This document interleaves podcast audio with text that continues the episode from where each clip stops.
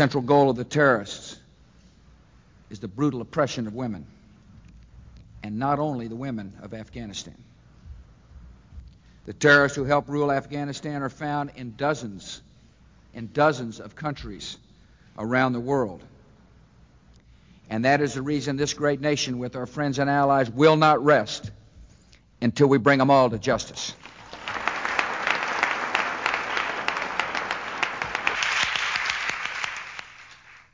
Thanks to our military and our allies and the brave fighters of Afghanistan, the Taliban regime is coming to an end.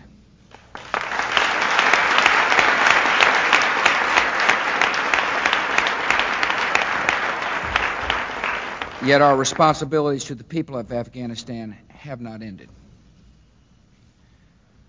We work for a new era of human rights and human dignity in that country. The agreement reached in Bonn last week means that in ten days, the international community will have a new partner, an interim government of a new Afghanistan.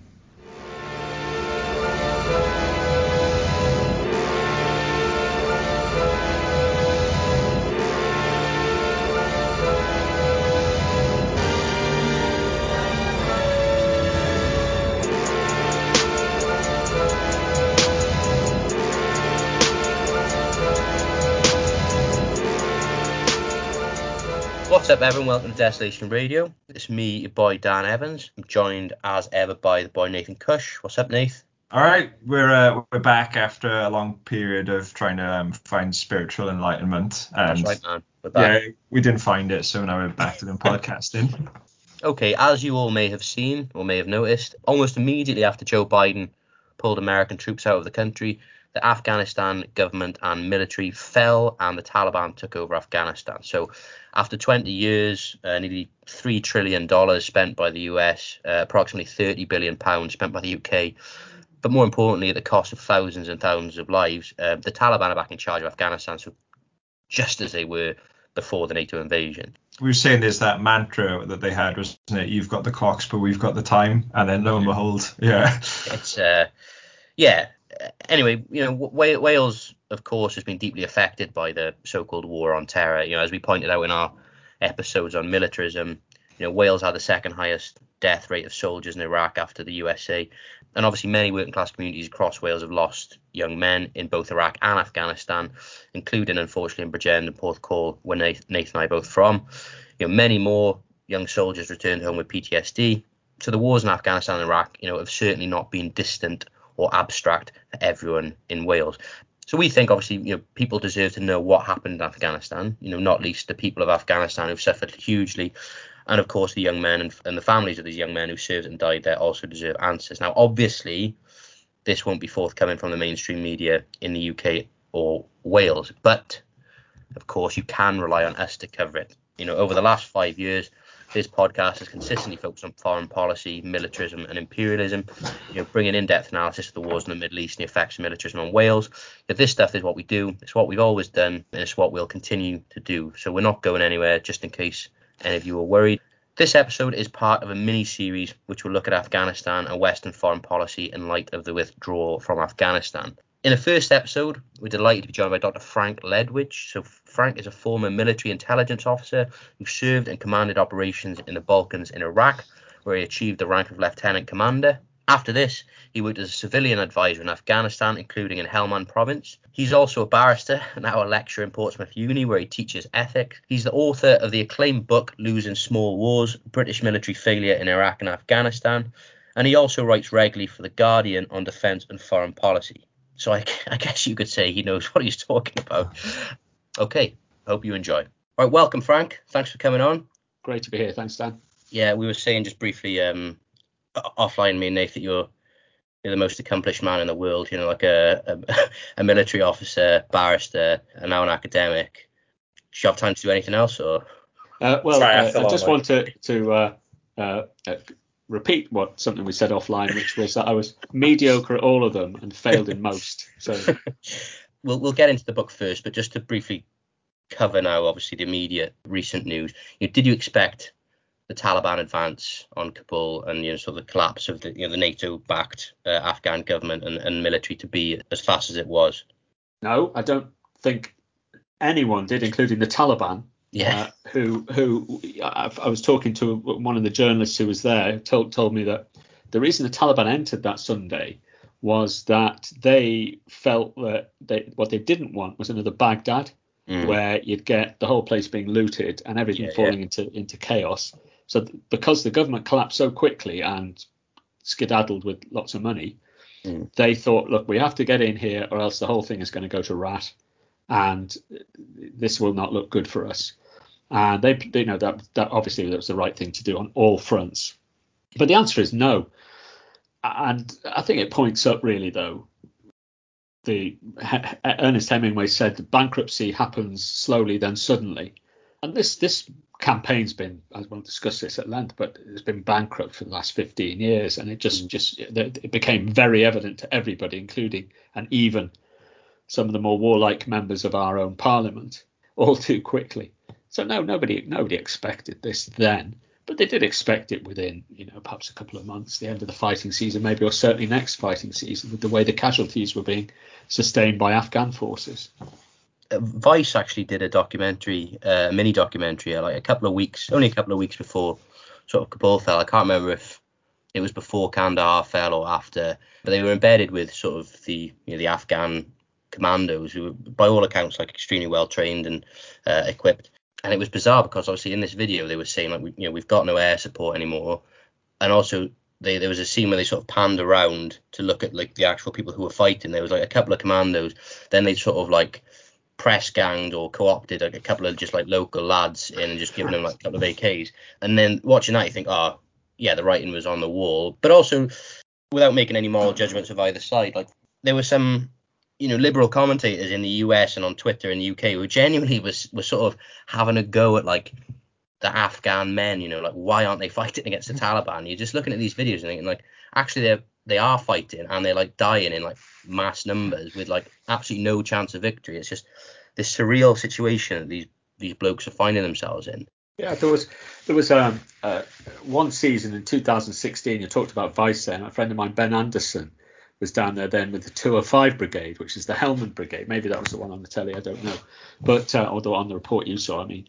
And uh, the, he told me that they were taking fifty percent fatal casualties. That's that's probably more than, well, you're looking there, but, you know, for every fatal, you'd usually take two or three, two or three wounded, which obviously can't can't have happened. But you're looking at levels of casualties that, you know, British Army will have seen in the First World War, and, and a unit that seen that kind of casualties would be pulled back and reformed and sent back in in nine months when they'd yeah, well, refilled the ranks, you know. And and the idea, you know, I got I got annoyed about this too. Like, there's sixty-six thousand, I think, Afghan army people dead since two thousand fifteen, and uh, you get you get these, as you say, liberal commentators. I'm thinking of C N N particularly, yeah, yeah. where you'd have one little story where some guys, uh, and this was in The Spectator actually, Clarissa Ward to be specific, said that uh, she'd seen uh, checkpoint disband. They took off the uniforms, put on civilian clothes and drove off. Yeah. Well, I'd have done the oh. same. Yeah. You know, I mean, if you've got if you've got coming down the road fellas who are probably going to kill you if yeah. you don't, well, certainly will kill you if you don't surrender, and might if you do in a uniform. What are you going to do? Exactly. What are you going to do? And in a lost war where uh, your unit may have taken vast casualties, and you yourself have to think about your family, and so what the hell are you going to do? No, I, I think that, that you're entirely right there, and as, some of it was misplaced. And again, some of the criticism from commentators about about that ignored the fact that the, whilst this was all very quick and the collapse came quickly, the likelihood is, in fact, the certainty is that this kind of operation had been planned by the Taliban for some time. Mm. They had been scoping out who they could get to defect at the highest levels. There'd been negotiations going on probably for months, and a, a plan was put into operation. It happened very quickly, and probably they were disconcerted by it. Who knows? We'll find out eventually. But that this didn't happen by accident. And if you're if you find yourself wound up in that as a, a not terribly well equipped and completely unsupported soldier supporting a what, what yourself supporting what amounts to a vertically integrated organised crime structure, namely your government, then you know, are you going to fight? No, of course you're not. I mean, obviously, the whole thing has been underpinned by, like, you know, liberal Orientalism. But I thought some of that really sort of came out when Kabul fell, you know, the hysteria around that was attached to the Taliban in particular. You know, people were saying there's going to be massacres. There's almost this particular his- hysteria about, you know, the, the Taliban as this sort of like particular demonic entity. Sort of seems to be conflating like the Taliban like with ISIS almost. And like there, were, there was just loads of little things, like people were laughing at like the videos of the Taliban going in like the fairground and going on the dodgems and playing volleyball and stuff. Part of that for me would just show that people didn't actually think that Afghans or the Taliban actual human beings, well, yeah. Does that make sense? Yeah, that term Orientalism entirely applies to that. In the short term now, then, what I mean, what do you expect to happen? Because the Taliban are not ISIS. They were once the legitimate government of Afghanistan, and you know had you know had diplomats. They're now trying that again. From my perspective, they seem to be a group, for all their terrible things they've done, they're a group which want to be taken seriously by the outside world and to just rule Afghanistan. So what do you expect to happen? Right. Well, f- first of all, if you want to talk about terrible groups of people, certainly yeah. you could talk about the Taliban or ISIS, but you could also talk about the various warlords that yeah, murdered, yeah. massacred and raped their way through Afghanistan during the nineties, who were yeah. then installed by us and the Americans uh, to govern the place, which is, of course, the reason the whole thing fell apart, or one major reason for that. And, and one reason for the Taliban's success in that they stood against that kind of anarch- anarchic criminalism and opportunism epitomised by by the Afghan so-called government, much of the Afghan so-called government. But look, the Taliban, insofar as you can call them a, a one organisation, represent a good forty or more percent of of the country in terms of culture. And I do think something gets missed, and it's probably almost unsayable, that most of the country is not living in the big cities. And for a really fantastic perspective on that, you could you couldn't go do better than Anand Gopal and his book and various articles, where he actually lives amongst ordinary rural Afghans who want nothing more than the ability to carry on their lives and their culture, importantly, which includes a very st- strong and perhaps to us uh, a strange strain of is- Islam. But that's what many people want, and there are certain unsayables that flow out of that. There's the gap between the middle classes and the peasants, who are the vast majority of the country. And those peasants, most of them, men and women, hold views that would not sit well in North London. So what do I think will happen next? Well, first of all, the Taliban government or the new government are going to have to get all there, and I'm sure I think they're doing that, get their uh, various groups under some form of discipline, because there are several groups. Um, you know, you have the Haqqani network, you have certain, you know, the Kandaharis and Helmandis, which have a certain perspective, Born, born la- largely, I understand, out of the savagery with which they were fought by ourselves and the Americans. Uh, and uh, th- there are impulses there for revenge, for badal, which is, you know, a very major part of Pashtun culture, which we don't like, but which they epitomise, sort of extreme version of it. And once they do get that, those those groups back in order, which I think they're probably doing now, Uh, w- w- w- I, I think from, from reading between the lines, what we'll see is, is a Taliban that's going to be trying to be outward facing. Whether it succeeds or not is another matter. But it also has to be accepted. We have to accept, or at least we have to take on board, the fact that the way they rule will attract the support of a considerable portion of, of the country, whether that's twenty percent, thirty percent or thirty-five, I don't know. But they're not. It's not as if they're in a foreign imposition mm. in the same way as the government was. And, uh, and clearly, you know, for those who do think like us uh, or more like us in places like Kabul, Jalalabad, Kand- well, maybe not so much Kandahar, Mazar-e-Sharif in the north, it's a very difficult time for them. And certainly there'll be murders and there'll be score settling. But it doesn't seem to me that there will be chaos. Mm. Uh, and after forty-two years of war, I think a lot of people are very fed up of the chaos, mayhem, war. And at the very least, there won't be people being bombed or killed by I E Ds or suicide bombers. And that's a big plus to a lot of people in a country where that was the dominant factor of people's lives for many, many years.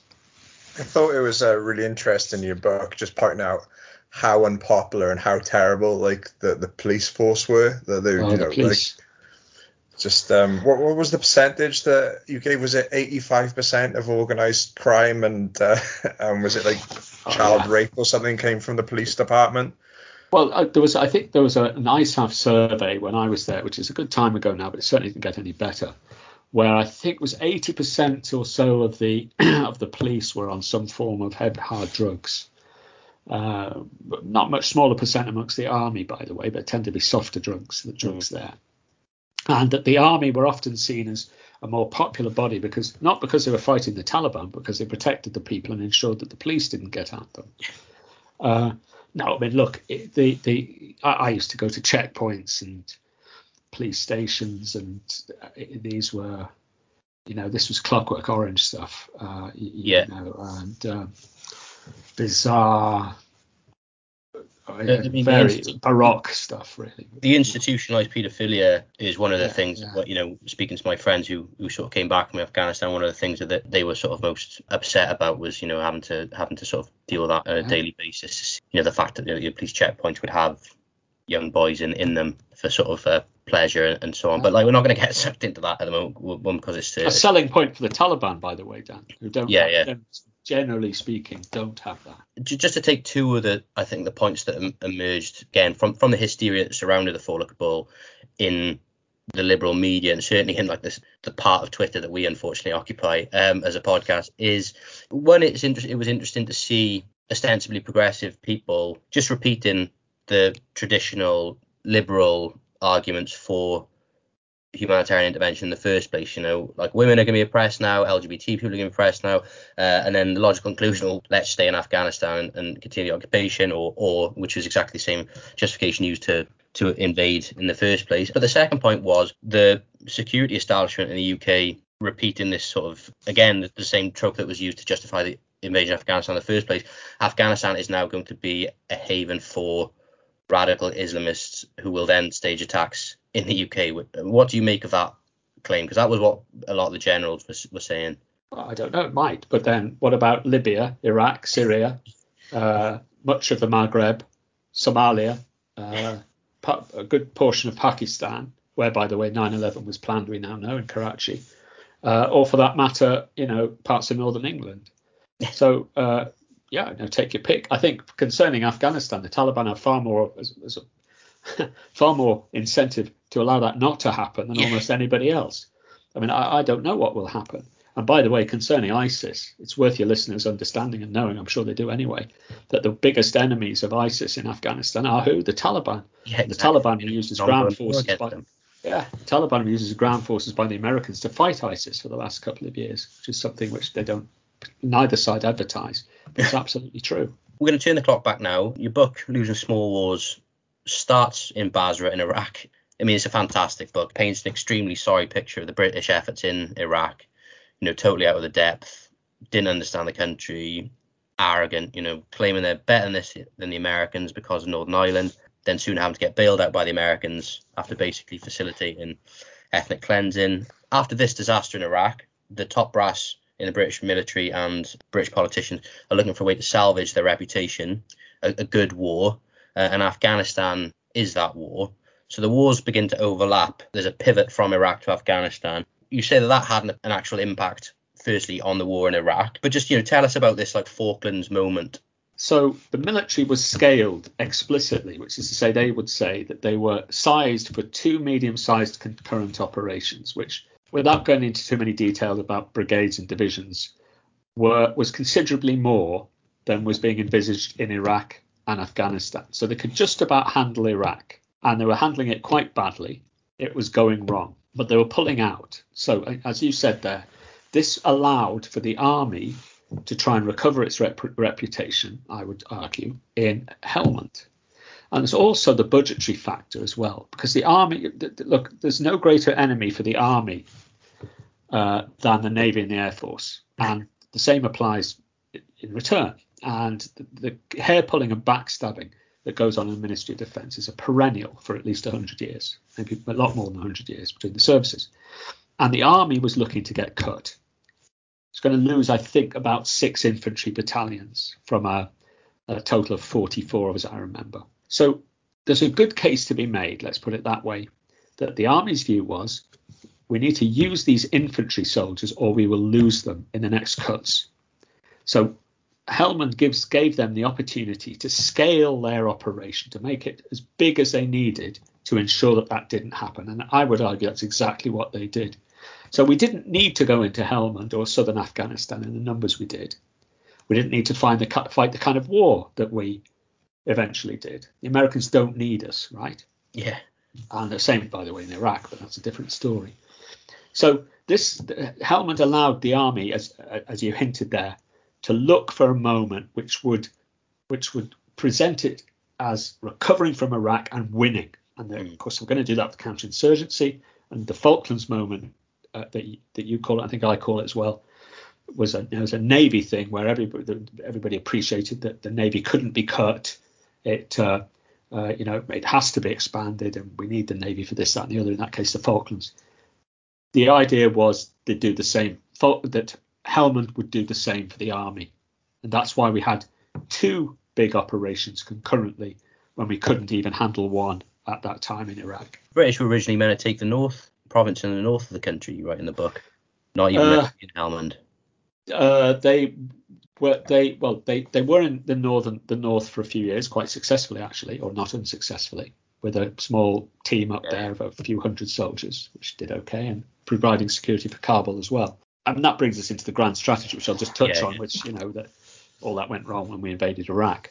But uh, the British generals thought that, that we shouldn't have gone to Helmand. Sorry, some British generals and some more intelligent commentators, not me, by the way, I didn't know anything about it at the time, um, thought... thought just that, insert yourself now into the narrative, uh, like I was one of the leading uh, critics. So. No, I definitely wasn't. No, I was... I had a clue what was going on, um, but there were people who did, and uh, some of them were saying, "Look, we shouldn't have gone to Helmand. We've got a bad history here. Um, if anything, maybe we should be doing security in somewhere like Kandahar, which is the cap- yeah. Taliban capital." Uh, but they were ignored, and uh, the idea was, but Blair made the selection. Helmand, why? Because Helmand makes fifty percent of the world's world's heroin. That was the reason for going to Helmand. I wasn't going to talk about it, but it is interesting.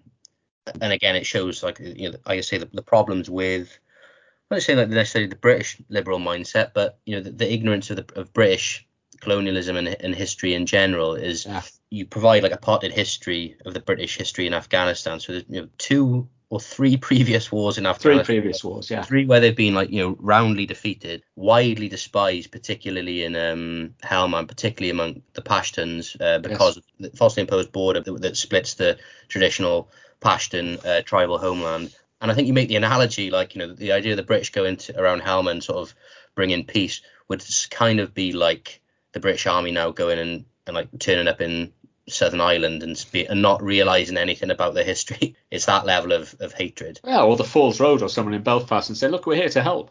Mm-hmm. Oh, well, well, that's not how it yeah, looked they're not, know, fifty years but, ago. But, you know, the entire population of the U K and the British military, like, literally not knowing yeah. anything about what's happened in the past, yeah. which is, I mean, but that speaks to, you know, wider issues in British yeah. society about the understanding of our of our history and so on. Tell us about the Helmand plan, because the book right. is about, there was originally a grand strategy which was, you argue, well thought out. You know, you know, within the context of, okay, we're here, we're gonna, we are gonna fight this war. There was a, p- a plan which was then abandoned. So the group that was sent, or the, the brigade, which is about three and a half or four thousand people that was sent, was sixteen Air Assault Brigade, who were paratroopers and very aggressive, very trained for one particular kind of war. And that war was not a subtle uh, counterinsurgency, which was unfortunate because the subtle counterinsurgency was what some of the mil- army planners, well, in fact, they, they are. the army had planned for. And the idea was, this is the Helmand plan, that they would take two cities, which Lashkar Gah, which is bigger than people would imagine, it's about two hundred thousand people, uh, and another city about half the size, Gereshk, and that they would secure those cities, right? In other words, they'd, they'd put a put a, a sort of cordon around them, secure them, and build from there.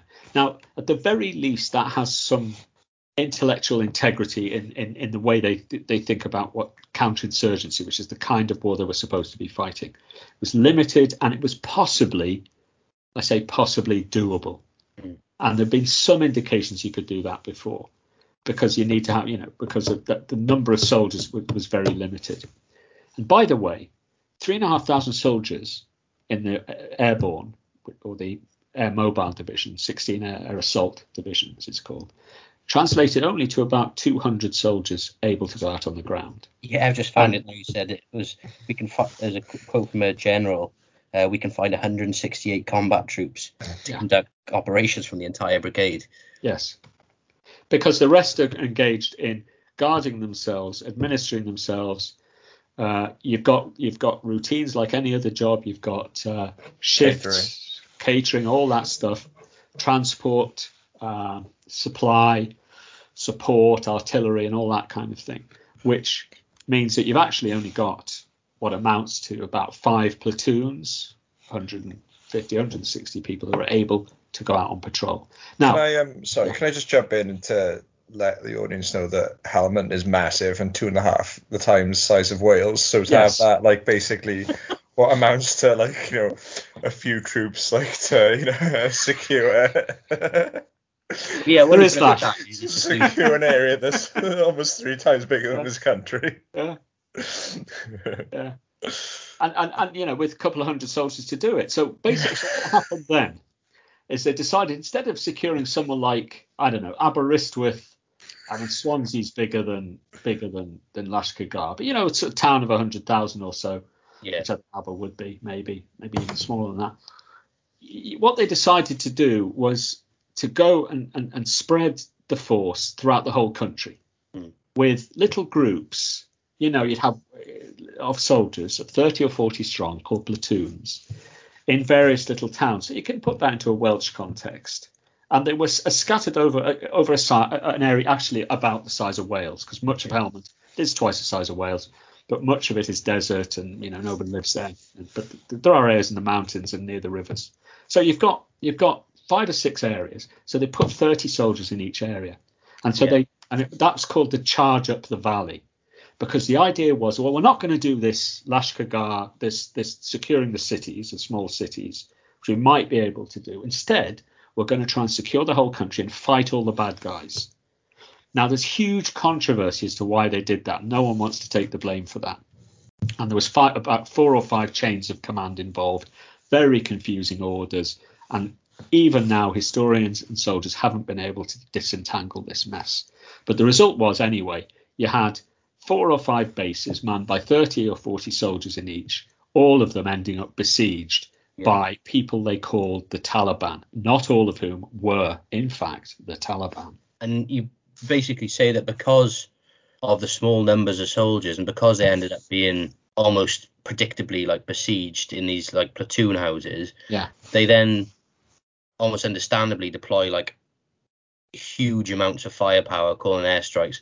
Yeah. Like, totally destroying, like, these towns, these town centres, you know, causing thousands of civilian casualties. Obviously, like, loads of soldiers get killed as well. But, you know, it's just this incredibly, to use military parlance, like, kinetic environment, like inc- incredible levels of violence. Yes. Which it, it just immediately, as you said, it loses the local population just right at the beginning of the campaign. You know, like, it's, you just kill loads of people. You destroy the towns, destroy the infrastructure. And it said you couldn't have done any more to sort of drive people into the arms of the, the Taliban. Right. H- having regard to two other factors, right? First is, we've already mentioned, the British are literally the worst people in the world to send to Helmand. Literally. President Ghani, when he came to power, said, what, what are the British doing there? It's literally the worst place, Helmand, yeah. to send them. So th- they start behind. Uh, just to give you just to give you a, a little vignette, I was talking to some people on the on the on the one of the missions that went to to scope the place out a few months before the main deployment, and uh, they were in a village and they'd landed by no they were coming they went in a Land Rover, and uh, they were sitting around in their little group and talking away in their uniforms, and one of them was a senior officer, and at one point the one of the older guys, Afghan guys, said, uh, just remind us, uh, you're uh, where are you from? And uh, so well, we're British. OK, so the interpreter had a bit of a chat with the, the older guy, and the old man said something to him. And then the interpreter said, sir, to the British, sir, um, you have five minutes to leave or you will be killed. They did not know you were British.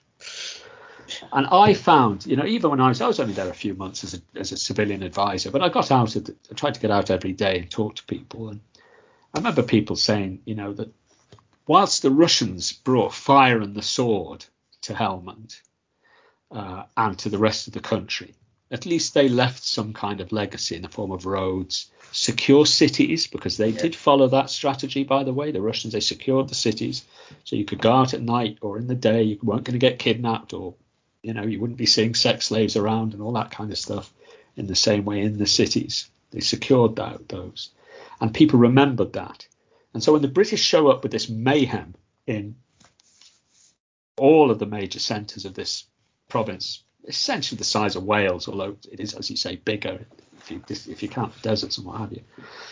Uh, and, and, and, and the chaos that followed that, the indis- and it was indiscriminate use of force, which, by the way, you or I would probably use as well, because otherwise we're going to get overrun. Then people start thinking, well, yeah, here we go. The British are back. Yeah. It's obviously not exactly an apology tour, is it? Like, no. But obviously there's the, you know, obviously there's a huge, the, the moral issues here. Not just the, the amount of Af- Afghanis who were killed. We don't, like I said, we, Frank said in the book, like, we don't even know. No idea. People didn't keep count. But also, I mean, this is obviously not not to diminish those casualties, but, like, in terms of the, how tangible it is in my life, you know, the, like, the amount of people I've known essentially being ruined by their experiences, and, you know, young men who've come back and, you know, ruined for life because of their experiences in, in that war. And as you said, put in these situations, which was going to be a disaster right from the start, under-equipped. Um, you make the interesting comparison between the Soviet Union's efforts and the British, and you realise how totally, like, half-assed the whole thing was. Right down to, you said, like, the, the, the tactics that were deployed, you made the comparison with Northern Ireland. Like, in Northern Ireland, it would have been seen as absolutely mad to send out British Army patrols onto roads into I R A areas just to invite attacks on them. But that's exactly what was the strategy and sort of tactics were in Afghanistan. It was like, we'll patrol out until we get attacked. Then That's we called a come on, yeah. Yeah, and then we can, yeah, then we can call in uh, airstrikes. But, you know, essentially going out and wait until someone shoots you um, would have been seen as crazy in another context, but it was became normalised in Afghanistan. And you just think, obviously, you ha- obviously have, Frank, but, you know, I we haven't had to experience that sort of terror and the idea of having to do that. It just it just seems totally surreal. And just well, I can't say I can't say Dan, I've never been involved in a in a in a, in a big ambush in uh, Iraq or Afghanistan. I was involved in some in the Balkans, but um, I can't I can't claim that. But yes, you you you know you're right. It's uh, it's extremely uh, frightening. yeah. Yeah, and like you know, cut cut in through. I mean, I read you know Dead Men Risen, which is the yeah. amazing book by Toby Harnden about um experience of the Welsh Guards in Helmand. And I think I don't know if it was your book as well, but you know. Cutting through the idea of military heroism, you know, the idea that before going out of these, you know, out on patrol, you know, you'd regularly get soldiers just thrown up in terror because of the the the, the horror of going out and, and waiting to get shot and not knowing if you're going to come back or, you know, that's, you know, it, once you cut through the militarism and the jingoism and the bullshit that saturates British society, the the, the reality is a lot more of wars is a lot more horrific. In the Guardian article. You spoke about Blair talking about opium. The big problem with the Afghanistan war is that there was no no one knew why we were there. Like you said, you know, the original justification was we're going to invade Afghanistan to stop Al-Qaeda. Then that changes to, oh, we're going to stop the opium being produced in an area where the majority of the population depend on the opium crop for their income. So the justification for being there was vague and kept changing. Yeah. I think somebody did a survey, I think it was around two thousand thirteen, an army officer actually, and asked a, a few hundred soldiers what reasons they thought they had for being there. And I think she came up with a seventeen reasons that people could come up with for why why they were there, including, like I say, opium, then there was girls' education, then there was bringing governance and human rights, and then there was uh, just a counterinsurgency straight up, then there was international terror, And, and and so on and so forth. I mean, most recently, of course, we've had the iteration, reiteration of girls' education. Yeah. Um, which that whole chestnut. Yes. um, but um, but well, you know, we can pa- pass over that. Now, if you were to ask an Estonian soldier, I understand why he was there. He would have, be very clear, and he'd say, "We're here because we want the Americans to be there for us in the same way as we were for them." That's what they say. which is straightforward, coherent, and probably correct. Yeah. And frankly, you know, that's another reason, of course, you get British soldiers saying, but that's that's the reason we were there. Yeah, of course, it's, it's the, you know, maintaining a special relationship. And frankly, that's coherent intellectually. It's it's arguable. I mean, yeah, and uh, at least it's and, honest. And it's honest. And had we been given that as a reason, I think a lot of people would have said, OK, then, well, fair enough. At least it's connected in some way to our security. Now we can argue whether it should be. It's a different issue, but it's a coherent. But there was never any coherent reason. I mean, I, I wrote to eight defence secretaries for writing my second book, about which is about the costs of the war to Afghans and us, and asked them, did they have any strategy? And most of them replied to say they couldn't be bothered or they were too busy or what have you. But one of them, uh, he rang me up one day. I won't say who it is because he asked me not to. You might guess he was a very forthright, uh, forthright guy. And uh, he said, uh, he said the only strategy I could see when I was in government in Helmand, in Defence Secretary, was to get Tony re-elected. Yeah. I said, I said, what do you what, what do you mean? He said, that was the only strategy I was aware of for our any yeah. anything we did, and particularly that. I said, okay, well, thanks for that. So that's where we were: confused, contradictory, uh, scatterbrained at all levels. It's we'll just sort of like inherently cynical, isn't it? Just yeah. you know, uh, might get like a bit of a boost in the polls if like I completely destabilise a, a region. Yeah, yeah, it's like something off uh, in the well, it's like in the loop, isn't it? Um, Wag the dog, yeah. Well, I mean, we'll we'll we'll come on now to strategy in in in a very short while. But I mean, there's I thought quite a poignant thing you wrote in The Guardian recently, Frank. You said that you know the war was totally lost by two thousand eight yeah. for all yeah. intents and purposes, but it you know, the British were totally beaten, but in Helmand, but it dragged on anyway for six more years. Well, yes. British soldiers were getting killed right up till beyond twenty fourteen, I, I believe, or maybe not. Um, but, you know, the, the six more bloody years for no reason at all. Uh, I would say so, yes. Uh, I mean, the, the so two thousand eight, uh, it was apparent that, the, in the words of one of the generals who was deployed there, uh, who's now Chief of the General Staff, Carlton Smith, that he said, you know, quite wisely, uh, we can't win this war. We need a political answer, right? We're not going to defeat the Taliban. Uh, he'd had a bit of a reality check, I think, Carlton Smith, because previous in his tour, he said the Taliban yeah. on the back foot and it's only you know, yeah. just one more push. But anyway, look, we all make mistakes. And uh, uh, he, he, you know, that's what he said two thousand eight. Obviously, he was silenced immediately and probably wouldn't repeat that now. But it was apparent to anybody, certainly by two thousand nine, when the Brits had been pinned back from having some form of some kind of presence in fourteen districts of Helmand to a presence only in three. And those presences consisted essentially of just being at the police station, the range of the machine guns around various little patrol bases. And that was the presence in an area which you say is the size of Wales. So that's where we were. We were besieged to three districts. And at that point, the Americans came in to bail us out, just as they did in Basra. Uh, three or four years before that. And by the way, they weren't too best pleased that the British, who had undertaken to provide security in Helmand, now required much of the surge of Obama to go to Helmand to bail them out. But that's what needed to be done. The book is about the operational level, you know, so which is not necessarily politics, but military strategy. And but as you say, the whole thing from the politicians involved to the, the top brass of the British Army, there was absolutely no strategy, no coherent thinking at all. Just going to briefly get into some of the, touch on some of the reasons that you, you talk about in the book. You know, you do go into great detail in a number of different areas, but it does seem to me similar to other sort of class-based analyses of British society, which in, often does seem to be stuck in, you know, feudal times. So it's almost like the Tom Nairn, Perry Anderson thesis, but applied to like the, the, the British military as like a case study.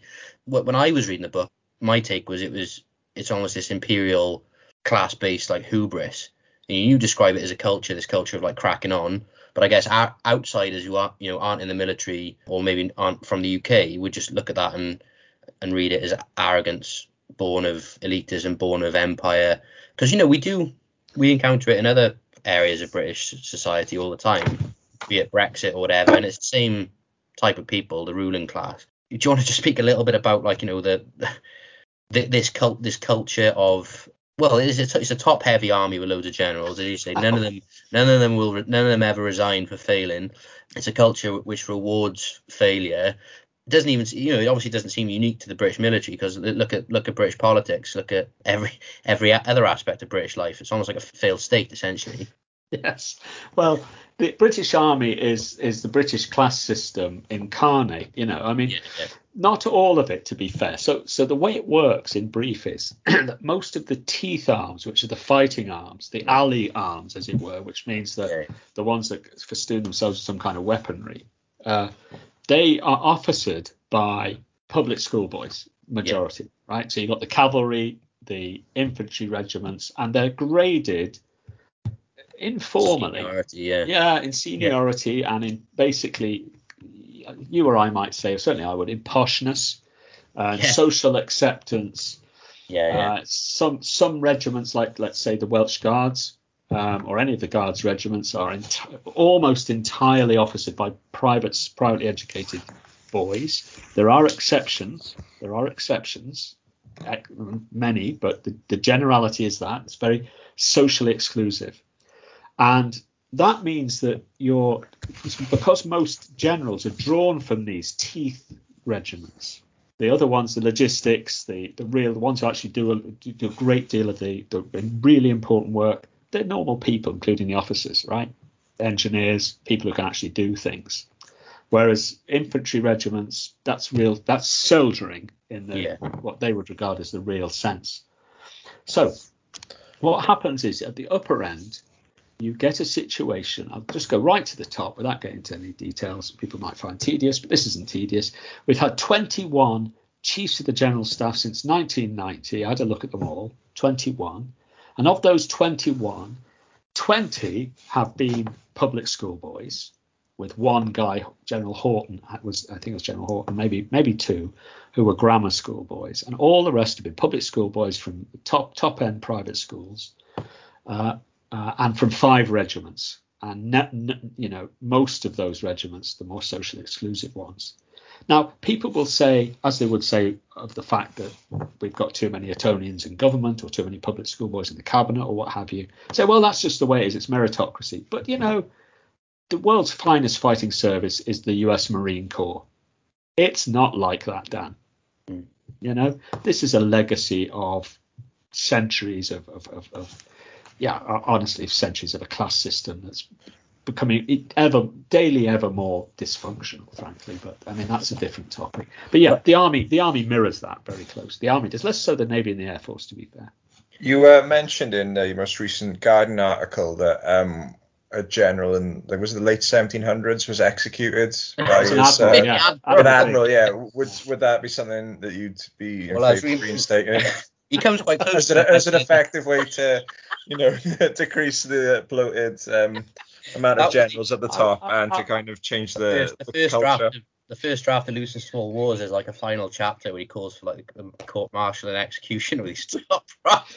Well, I, I'm not sure. I mean, there are those. There are those, Nathan. You know, not not me. But but you know, we've got four hundred today, four hundred forty-four or forty-three. General officers for uh, an armed forces of about one hundred forty thousand, right? The American uh, Marines has two hundred, over two hundred thousand, and it has ninety-two general officers, right? So we're rather over-officered, to put it mildly. So this I is think, like a kind of a hidden yes, then. It's it's well, you you know you said that, not me, Nathan.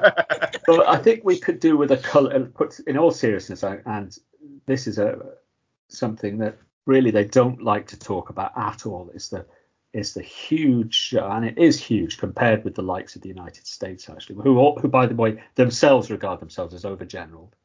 Uh, there's a real preponderance of. of uh, the top end. It's very top heavy by comparison with with really functional forces, the American Marines, American Army, even the Army, the Israelis, really effective armed forces. We've got far more general officers, and I would suggest that that dilutes the quality and also also reflects a, a, a culture where accountability can be can be uh, uh, uh, spread around, which it regularly is. And that's not the case in more effective armed forces. the first edition of the book came out in two thousand eleven, I believe, which is, you know, ten years ago. Yeah. You know, since then, obviously, Afghanistan has fallen. Um, you know, what next now for British foreign policy and like military adventures? And because you've written a series of Guardian articles over the last few years, which you've like strongly and, you know, correctly argued against military intervention in Libya and Syria. But obviously, it's the same, exactly the same people who argued for the war in Iraq, Afghanistan, you know, the military and the liberal liberal establishment, making the exact same arguments, you know, almost as if Iraq and Afghanistan didn't happen, uh, and the, the the insane fallouts from those wars didn't happen. You know, they've either got the minds of goldfish, or, or as you suggest, it simply doesn't affect people enough for them to think about in, in too much. By and large, it's not the kids of Guardian journalists or politicians who are being uh, killed. Yeah, good point, yeah.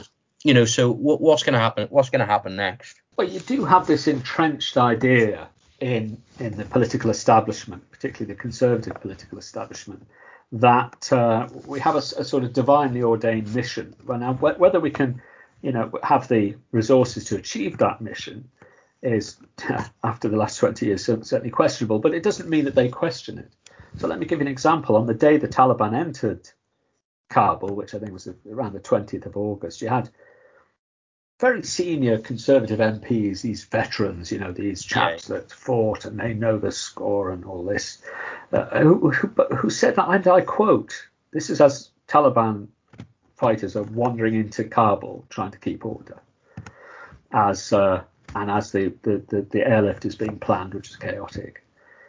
So as this is happening, you have the chairman of the Foreign Affairs Committee and the chairman of the Defence Committee both saying words to the effect of, or in one case actually saying, it's not too late to turn this around. I'm yeah, quoting like, uh, there. It's like seven up Blackadder, isn't it? It's it, I, I I I couldn't literally couldn't believe what I was hearing and wrote it down. But it does reflect that sort of quixotic upper middle class attitude that we've got in this country, that the British military are a force for good. Yeah. And that being a force for good, that gives us a, a, it's a, a deter, that applies to us a determinism, which means that we, you know, if we can find any, you know, yeah, yeah. any nails, we'll go and hammer them, without the capacity or the or the insight, the strategy or the thinking to back any of it up. And you know, I could go into the size of the armed forces and their capabilities now, and a lot of it is is illusory. I take the view, you know, that, and I'm sure most of your listeners do, frankly, that defence forces should confine themselves to their advertised role and not engage in invasion, occupation, uh, so-called humanitarian intervention, malleting evil people wherever they they raise their heads. But of course, the dynamics of the You know, I know it's a cliche, but I'll say it anyway, the military-industrial complex, and add that, add to that this sort of political hangover from decades of doing this, means that we're probably, unfortunately, going to go on doing this, probably at a smaller scale, um, because that's what they're configured for. We have two car- aircraft carriers. Now, what are they for, if not for this kind of activity? They'd be, they would last forty minutes against the Chinese Air Force. Yeah. Um, they might be a bit more useful against the Russians, but they probably won't be deployed against them. So what are they for? And the answer is they're platforms for for for attack from the, the sea in an intervention scenario. That's what they're for, unfortunately, just as their predecessors were. And that, the whole Navy's configured around that, and the Army is designed for out-of-area operations now, as they but call it. A, you, as you said, that you know, there is a, a symbiotic relationship between this upper-middle class belief in sort of the divine right of the British Armed Forces uh, and Guardian readers is a cliche, but you know, people who are erstwhile progressives and, and their yeah. inherent belief in humanitarian intervention. But I mean, I just you touched on you're glad you touched on the military industrial complex, because in the book, you know, I was like, well, this Frank's providing us with quite an orthodox Marxist explanation for the per- permanent drive. I, I wouldn't describe that myself, but I'm happy to. um, but you know, it, it's it, which is inherent to the military as an institution, yeah. and you know, not, you know, but you've got you you do provide verbatim quotes from the top brass, ex- essentially saying we need a war because otherwise they'll cut the army, they'll cut our budget, and or otherwise it's down to the individual arms users and all the huge the high tech stuff they've got, like attack helicopters, and then, you know, using these things, even if they're not appropriate, just because we've we've bought all these helicopters, use so we're going to have to use them to ex- explode loads of villages. But, you know, that this is the ex- I say that the left explanation for why there's a permanent drive for next war is about mm. the military industrial complex is a self-sustaining thing, which yeah. is at the heart of the British Uh, you, you even gave the example of um, the French uh, French involvement in Libya was basically so um, a manufacturer of uh, fighter jets could show off the new uh, their new line. Yeah, well, and, and yeah, very close connection as well with the oil companies there, and same to a lesser extent for Italy, uh, and, and and indeed for ourselves with the B P. Yeah, that's that's Libya for you. Yeah. Um, concerning Afghanistan, I mean, you only need to look at the shares of British Aerospace over the last two decades to. to see now, is that contingent to, is it is it causative of, or is it a result of, you know, well, go figure it. But it just happens that every time we fight a war, shares of arms companies go up for very good reasons. That's how we made our money, isn't it, Dan? Yeah, that's how we funded the podcast. Uh, yeah, that's just... quite, good but, for you, lads. I mean, but the U S P almost of the U K to, to the world, you know, and its role as a permanent subordinate partner to the, to the U S A and its sort of massive empire is, as you say, there's always been like one operational experience. You know, uh, uh, the idea that Brits can go and share expertise yeah. across like NATO partners and be respected because they're battle hard and they've been in Afghanistan and Iraq, even though we like lost. You know, but there, isn't there a problem now for the from the perspective of like generals, because we're soon going to be in a place which is quite unique, where the majority of the British armed forces won't have experienced combat. So they're going to lose that unique selling point of, of having experienced combat, which they then use to sort of, when they go to like the Turkish armed forces or the Spanish armed forces or whatever, and say, this is what we've learned. You know, so that they're there's always going to be a drive for the next war yeah. to keep that edge and you know, to keep that U S P. So it seems like there's going to be a lot of people in the, the top of the army who are very, very sort of itchy at the moment, the fact that we're not in a, a combat zone somewhere. Right. Well, look, I mean, for, you, you might not have picked this up from what I've said up to now. I really like the British Army and I like British soldiers. I think they're the best in the world, genuinely. But the problem they have is that they've spent the last twenty years fighting these brush wars mm. and they're not equipped now to fight. You know, I mean, God forbid we ever get in any uh, any sort of conflict with a major power, but but uh, you know, equipped to fight, fight a, a serious competitor. Yeah. So, for example, you know, you get, I've heard that the British soldiers went to Ukraine, you know, for better or worse, a conflict. And I've heard British soldiers say they're really well set up, but and they, they're really combat hardened. They're ready and they're well equipped. Yeah. Now, that isn't the case now for us. We're not ready for that.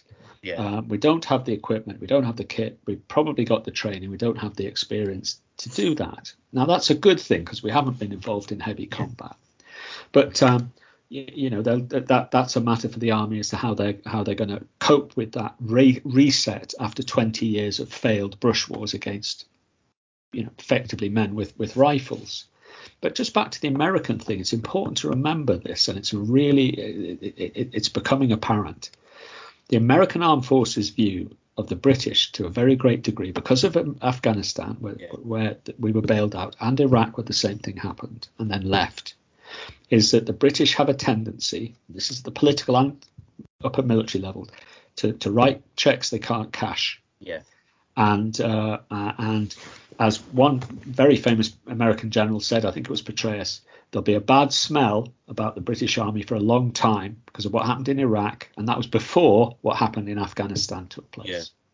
So that's a long term legacy that the army has to deal with, putting aside all the politics and, you know, military industrial complex. It's it's a serious thing, that, because to some extent we've lost that closeness with the Americans, that that that that that, that, that, that seamless link that perhaps we had way back. I would Maybe assume it was always illusory.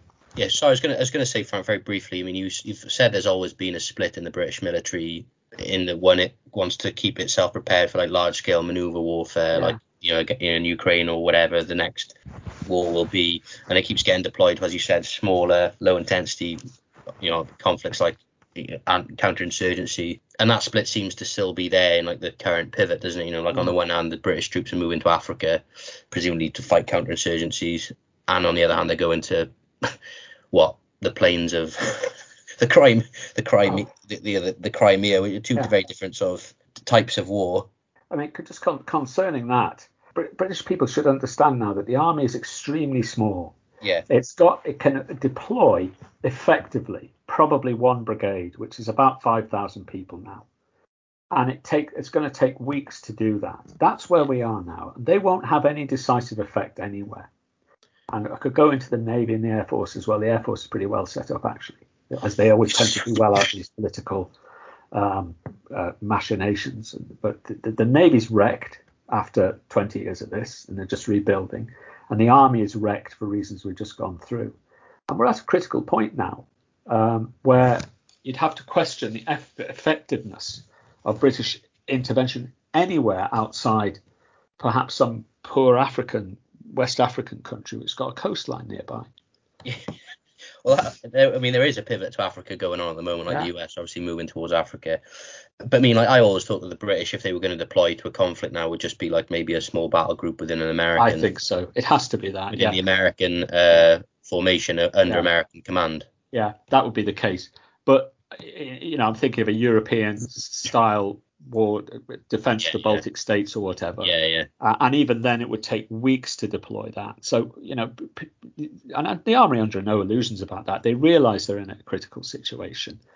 And it's going to take years to rebuild and rethink as well, Dan. That's the other thing. It's because I think a lot of the leaders they have now are extremely good, right? They've gone through the mill. They yeah, know yeah. what happened. Everything I've said, most people would would would would in the military would, or certainly the army would agree with. I've never had my chest poked for seriously for any of this stuff because most of it's taken from uh, you know their views. I'm not clever enough to come up with these ideas myself, and certainly don't have the experience, but they do. And there's a lot of good leaders now. There's a lot of excellent and senior N C Os, although some of them are now leaving. Um, some very good senior officers, and I think. They they realise they're at a, criti- at a critical juncture here, and that probably the time is for reset, is for rethinking, and trying to establish along with the rest of the country what we're for. Well, I was going to ask you where the next war is going to be and when it's going to be, but like, it, it, you think it's feasible that there, there there may actually be a period of uh, no, setting back into the. No, I think I think we're going to get involved in East Asia now. I think that the Royal Marines are certainly pivoting that way, and they're a significant chunk of our yeah. ground capability, if, you know, if you can call them that. Um, well, all the money's been pumped into that Future Commando Force, isn't it? Yeah, that's right. Yeah, and, and it's interesting the way the Marines are going now. They're, they're going very far away from the Army, different uniforms, different weapons. Yeah, it's, it's very interesting that. Special Forces E. Yeah, exactly. Yeah, um, the Navy's looking looking east. Yeah, but I mean, you have to ask ask strategically, as General Austin, who's the American Secretary of Defense now, did, who, by the way, was the general that relieved the British general in Basra, which is often forgotten. But, uh, you know, he, he gently asked when the British aircraft carrier sailed somewhat pointlessly to the South China Sea, and it's there now, I think, around there, said, well, wouldn't it be better employed elsewhere? I don't. The Americans don't don't want the British Navy in, in any kind of force there. They, they, they've got... They've got their own assets there, but they do want the British to look after their own backyard, which we're not doing. Just uh, briefly, you mentioned about Churchill wanting um, a, a, an, a, an aircraft carrier or something made out of ice. Is that true? Yes, that's correct. Yeah. He used to have all these ideas. You know, invading Yugoslavia was another one. I think he had this idea of invading Norway instead of France and the underbelly of Europe and all this. But the thing about Churchill was he was a visionary, but he had this superb... Um, Uh, Chief of the General Staff, Alan Brooke, who used to keep him in check and was a realist, you know, a really superb leader. We're often forgotten now, but he's as near to a great general as we had in the Second World War. Frank, you've been an absolute legend. Thank you so much for coming on. Uh, very quickly before you have to go, any shout outs or do you want to start any beefs with anyone other than obviously the generals? You? Um... I wish them all the best, Dan. but, but look, seriously, you know, they've got some good leaders now. Um, they're, they're no fools, these people. They may be posh, but they're no fools. And uh, perhaps there should be a, a, a fewer of them, but uh, n- not because they're, they're ill-intentioned or evil people. They're not. And as for the soldiers themselves, genuinely, we're the best. They're the best trained soldiers, sailors, airmen, and Marines in the world. But I just wish we had we had we'd used them better and and and for for for causes that were worthwhile and worth their blood and sacrifice.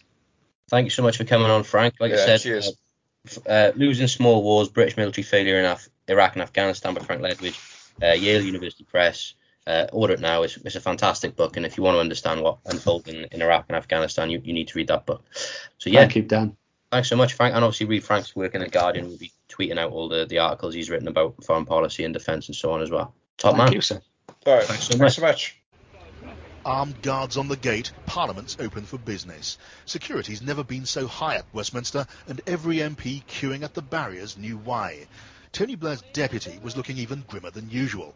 This debate's a prelude to a new kind of war, and in the Commons, the Prime Minister had no doubt it was justified by what happened on September the eleventh. He delivered his verdict of guilt. For myself and all other government ministers who have studied the full information, we have absolutely no doubt that bin Laden and his network were responsible for the attacks on the eleventh of September. The Prime Minister said he was handing M Ps a file of evidence, sensitive intelligence left out, but enough to show that Osama bin Laden's network was the right target, and with it the Taliban, unless even now they handed over the terrorists. Meanwhile, food and aid was on its way. The Afghan people are not our enemy, for they have our sympathy and they will have our support. Our enemy is Osama bin Laden and the Al-Qaeda network, who were responsible for the events of the eleventh of September. The Taliban regime must yield them up or become our enemy also. So the military and humanitarian effort were both ready. The war aims clear. The Allies were already in contact with Afghans who might eventually be placed to take over power. The response would be measured, driven by necessity and reason. We will not act for revenge. We will act because we need to, for the protection of our people and our way of life, including confidence in our economy. The threat posed by bin Laden and his terrorism must be eliminated. We act for justice. We act with world opinion behind us. And we have an absolute determination to see justice done and this evil of mass international terrorism confronted and defeated. Then it was the new Tory leader's turn. Ian Duncan Smith had been briefed privately in his new role, and his support for the coming conflict in Afghanistan was unqualified. The Prime Minister has shared with me more than perhaps he is able to present here today, and on that basis I am convinced that Osama bin Laden, Al-Qaeda and the Taliban are guilty as charged. Any war against these people is a just war.